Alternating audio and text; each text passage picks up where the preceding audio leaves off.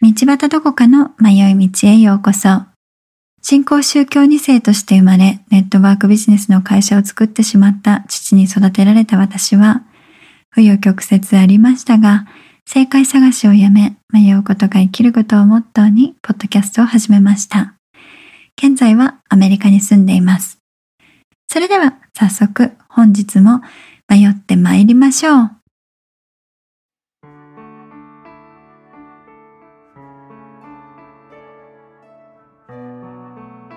こんばんは。いかがお過ごしですか？今日はね、ちょっと前にお便りをいただいていたんですけど、それを読ませていただきたいと思います。ラジオネーム、ほうとう娘さん。どこかさん、とても興味深い配信をいつもありがとうございます。私もこれまでの人生、宗教、マルチっぽいビジネス、怪しげなビーガン料理教室、コーチングとあちこち走り回り迷子の身です。両親は無宗教で、私は大きくなってから自分の意思で選んできました。興味ないかもしれませんが、私の経験を書かせてください。まずは大学1年生の時にプロテスタントの洗礼を受けました。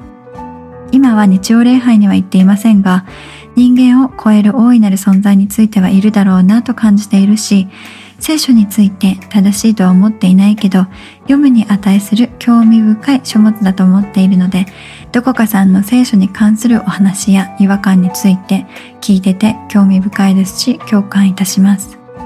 その後、娘を産み、いいお母さんになりたくて、子育ての正解を求めていた時、いろいろ怪しげなビジネスに出会いました。きっかけは娘のアトピーです。アトピー関連の怪しいビジネスは本当に多いですね。最初は皮膚科で処方される保湿剤とステロイド、外用薬を使っていました。でもステロイドは怖い。食事や体質改善、化学物質をやめること等で治るという信仰をだんだん持つようになりました。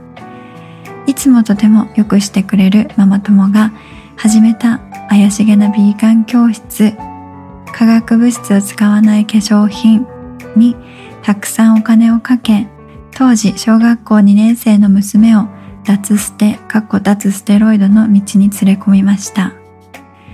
ママ友に関しては本当によくしてくれて、この人なら騙されてもいいという気持ちだったので、今でも感謝しています。娘を脱捨ての道に連れ込んだのは紛れもなく私の責任です。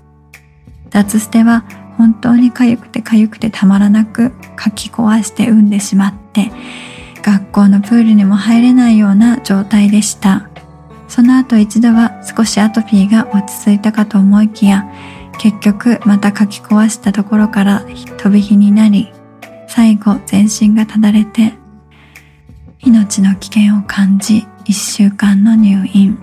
その時にやっと脱捨てはやめて皮膚科の先生の言うことをちゃんと聞こうと思ったのでした。今思い返すと自分が勝手に何かを共振するのはいいけれど子供を巻き込んではいけないと本当に思います。でもそう思う一方で子育てと信仰はそう簡単に切り離せない問題だと感じます。今思えばあの時の脱捨ては虐待と言って過言じゃないですが、あの時は本当に子供にとってそれがいいと信じて疑わなかったのです。誰がパンを欲しがる自分の子供に石を与えるのでしょうかでも親はパンに見えてるだけで違ったんですね。それを子供にパンだと思い込ませようとしてたんですね。娘の退院後、とりあえずステロイドを使いながらアトピーの炎症は抑えられましたが、今度は娘が心線難聴と視覚障害になりました。うん、そこで出会ったのが子育てコーチング。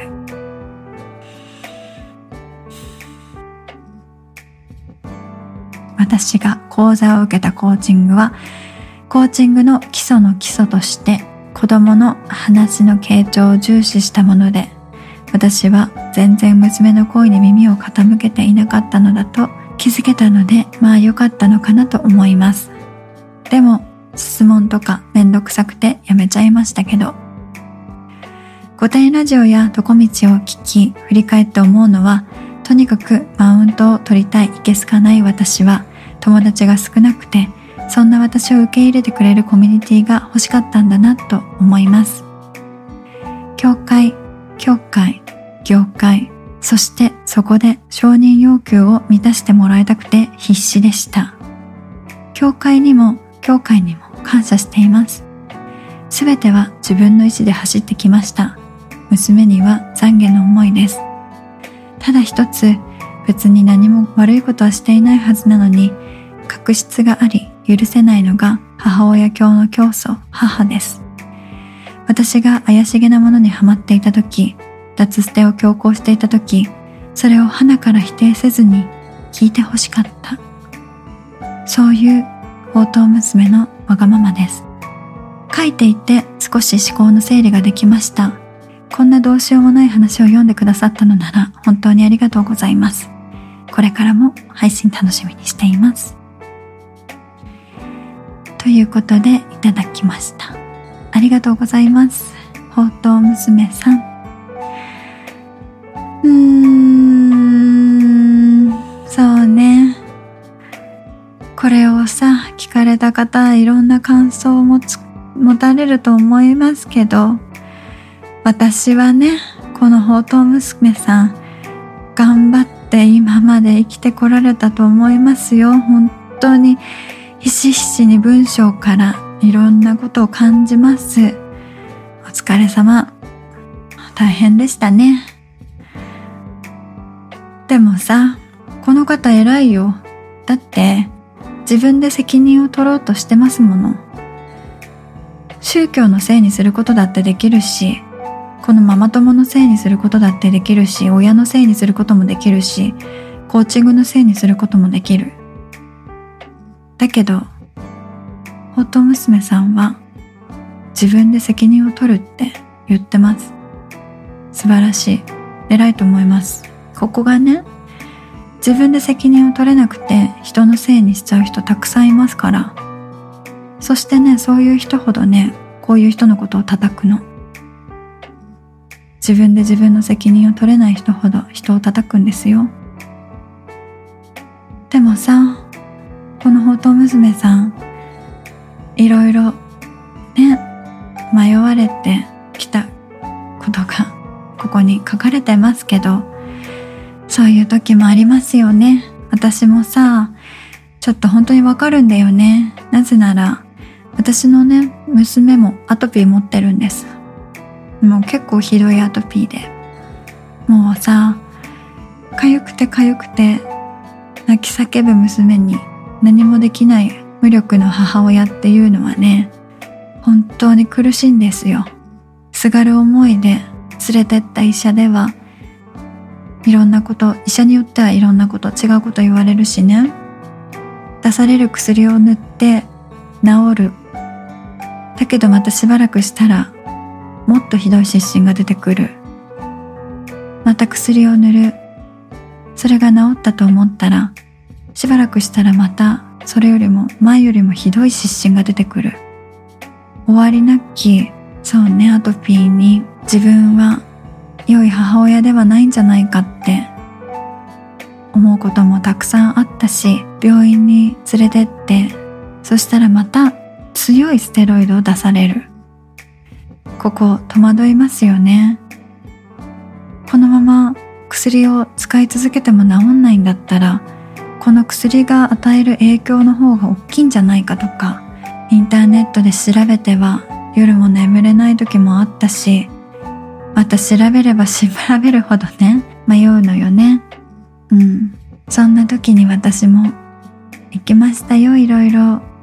この人と同じように体質改善とかさ食べ物とかあの、うん、いろんなところ行きましたね。いろんなコーチングにも行きました。あなたの今まで食べてきたものが悪いからこの子に受け継がれてるとか妊娠中に食べたものがいけなかったとかいろいろ言われましたよ。でもさ私娘2人いるんだけど妊娠中も大して食べてるもの変わってないしその妊娠前の食べ物っていうのは2人とも同じなわけじゃない？私は変えてないわけじゃない？だけどさ一人に出て一人には出てないんだよね。だからうんそれはうん本当にそうなのかなって今はね思えるけどでもその時はあ私が妊娠中に食べた食べ物のせいでこの子アトピーになってるんだとかなんかそういうことをいろいろ考えたし自分を責めましたね。だからコーチングにも行ったしそのさ食べ物とかねこれを塗れあれを塗れあれは塗るなこれを食べさせろこれは食べさせるなってやって必死で必死で向き合おうとしてましたよ。でもこれどこかで聞いたことありません？そうです。宗教と同じなんですよ。あれしろこれしろあれするなって。これを食べるな食べろって。うんやっぱ根拠がないことよね。その人には良かったのかもしれない。それで治ったって人もいるのかもしれない。だけどそれが合わないって人もいるんですよ。うん、なんだろうね。だからもうさ、これは本当に答えなき手探りの状態で、この宝刀娘さんも大変でしたね。でも今は、ね、会う先生が見つかったのかな。ちょっと、ね、娘さんの症状が落ち着いたって聞いて、私も安堵しています。大変でしたね。そしてこの方が言ってくださってる通り、振り返って思うのは、とにかくマウント取りたいいけすかない私は友達が少なくてそんな私を受け入れてくれるコミュニティが欲しかったんだなと思います。ねえ。うん。そうなのよね。なんというか妻という肩書き母親という肩書きこれをね持った途端なんかなんだろうな。目には見えない大きなプレッシャーを抱えてしまうようでなぜか完璧にならないといけない。いい妻にならなきゃいけない。いい母親にならなきゃいけないっていう自意識が芽生えてね。いやもちろんそれは必要なんだけど。だけどそれには何というか必要以上なものも私は今思っていてね。いい妻って何なんでしょうか？いい母親って何なんでしょうか？そんな母親いるのでしょうか？完璧な妻はいるのでしょうか？正解はなきところに行ってしまうと不完全な自分が目立ってしまってそこを隠そうとマウントが取りたくなっちゃうんですよね。隣の芝はいつも青いですから隣の奥さんがどこどこ行ったとか何々してるとかって言ったら自分はダメな妻なんだって思ったりもしますし他の子が何か良いことがあったって聞いたら自分の子供にはない時私はダメな母親なんだって思うこともあるしでもそれを気づきたくない隠したいからマウント取るんですよね。いけすかなくなっちゃいますよね。うん。私これちょっと前に考えてたんですけどこのね肩書きをもらうってことはねとっても孤独なことだと思います。誰にも相談できないし答え合わせのできないことなのでとっても孤独なんですよね。でもねそれでいいんだと思います。この夫娘さんは一生懸命一生懸命いいお母さんになろうって思った結果でしたよねこれは。うん。私はそう思いますよ。最後に書いてくださってますけど。ただ一つ別に何も悪いことはしていないはずなのに、確執があり、許せないのが母親教の教祖、母です。私が怪しげなものにはまっていた時、脱捨てを強行していた時、それを花から否定せずに聞いてほしかった。うん、聞いてほしかったよね。ただただお母さんに聞いてほしかったんですよね徳飴さんに出演させていただいた時にも言ったんだけどね子供が無償の愛を親に与えてくれてるっていうことを言ったんだけどねこれね実は今も現在進行形だと思いますよ。ここがね、娘と母というね、関係なんだと思う。切っても切れない関係なんだと思います。悔しいけど。だからさ、私も未だにそうなんだけどね。私、お母さんのこと大好きなのよ。無償に愛してるのよ。私の母のこと、いろいろあるけど。だからさ、話を聞いてほしいって今でも思うの。話を聞いてくれなかったら、なんでお母さん私こんなに大好きなのに、なんでよって許せなくなっちゃうんですよね。そうなのよ。でもさ、これ私がさ言うセリフじゃないんだけど、人をね、許せないと自分は許されない気がするの。今さ、私たちに与えられてるのは、娘っていう存在じゃないですか。きっと娘さん、宝刀娘さんのことを無償に愛してくださってます。だからさ、そんな娘さんと一緒にいい素敵な時間をね、過ごすために自分の母のことも完璧じゃない母のことを認め許してあげなきゃなって私は思うの。難しいね。いや許さなくていいんですよ別に。これはね私が思ってることだから許さなくてもいいんだけど。でもそれがもしできた時に私ももうちょっといい関係が娘と持てるのかなって思ったりなんかもします。お手紙ありがとうございました。ほうと娘さん私はあなたとっても頑張ってきたと思いますよ。少し心の整理ができたんだったらよかったです。まだまだ迷うことがあると思うし正解はないんだけど一緒に悩んでいけたらと思います。いつも配信を聞いてくださってありがとうそしてお便りもありがとうございました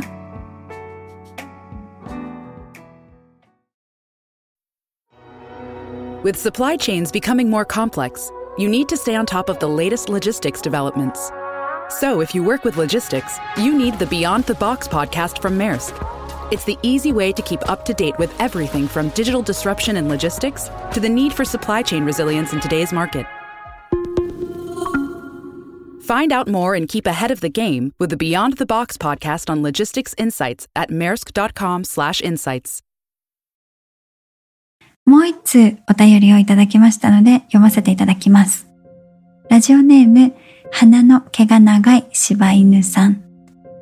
道端どこかさん、はじめまして。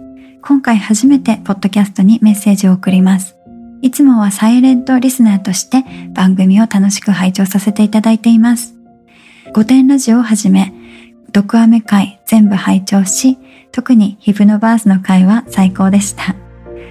私は幼少期から宗教に興味があり、初めて自力で読んだ本は漫画で歴史を学ぶキリストを読んだことを覚えています。その時イエス・キリストが魔法使いのような印象を受け、私の将来なりたい職業は魔女でした。でもそんな私の家は信仰は強くはしてないものの仏教で誰かの何回忌なのかわからないほど法事が多い家でした。でもなんとなく手を合わせてお願いしたら神様というのが私の願いを叶えてくれるのかなと思ってました。20代に差し掛かると自分の中でお寺や神社巡りのブームが来て、いろんな県に出向いては手を合わせて神頼み。こうしていると自分がいいことしてるなって気になっていたと思います。また私は動かなくても幸せ、嬉しいことが向こうからやってくると思っていました。はい、完全に安易な考えですよね。しかし、ある日私が勤めていた会社の上司は、お寺や神社はフランチャイズと言ってきました。私にとってはそんな見方があるなんて、いい意味でショックを与えてくれました。日本人なら多くは習慣としてお賽銭を投げ入れてると思いますが、これは昔の賢い人たちがお金儲けのために作ったシステムだと上司が話してくれました。確かにそれもそうだなぁと納得している自分がいて、当たり前を当たり前と思いすぎてましてや疑うことをしていなかったのだと思いました。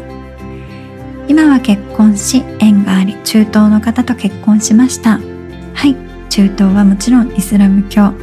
いろんな本を読んでイスラム教について勉強し知識をつけましたがどうしても疑問に思う点が拭えないのがいくつかあったりけど大好きな彼のアイデンティティであったりするので否定することはありません。むしろ素敵な考えだなと思う点もあります。中東の旦那さんもそこに愛はあるんかって思うことが多々あります。喧嘩しても愛してるよと言ってきたりすぐハグを求めてきたり私は喧嘩のテンションからそんな気分にはすぐになれないので拒否しまくりですが7月16日のチケット購入させていただきました。結婚して他県に移住し3年目。友達ゼロ。日々引きこもりの私が初めてこういうコミュニティに参加します。結婚して3年間楽しいことより泣いてばかりで人生やめたいと落ち込む日もなんとか。ですが古典ラジオ迷い道のラジオを聞いて今では私の生活に欠かせないラジオになっています。このチャンスを逃すまいと思い切ってチケットを購入しました。知識をこじらせながらイベントの日を楽しみにしています。乱文長文失礼いたしました。これからも配信を楽しみにしています。ありがとうございます。この方もたくさんいろんな経験してきましたね。そうなんですよね。あの生まれた環境が自分に一番最初に与えられる価値観なのでそれが自分の普通になっていくんですよね。だからその価値観のままだと気づけないこともたくさんあるんですけどこの方は気づいたこともあるんですね。いいと思いますよ。そうね。当たり前を当たり前と思いすぎてましてや疑うことをしていなかったと思いました。書いてくださってますけど。そうですね。当たり前を当たり前と思いすぎてうん。ここが大切かもですね。本当にその当たり前ということは当たり前なのか普通というのは何が普通なのかそういうのを一歩下がって一度疑ったり考えたりすることっていうのも私は日々の生活の中で大切なことだと思っています。そしてえっ、ー、と嬉しいです、えー、7月16日のイベントに来てくださるんですね。私もとっても楽しみにしております。バジャさんと今何やろうか。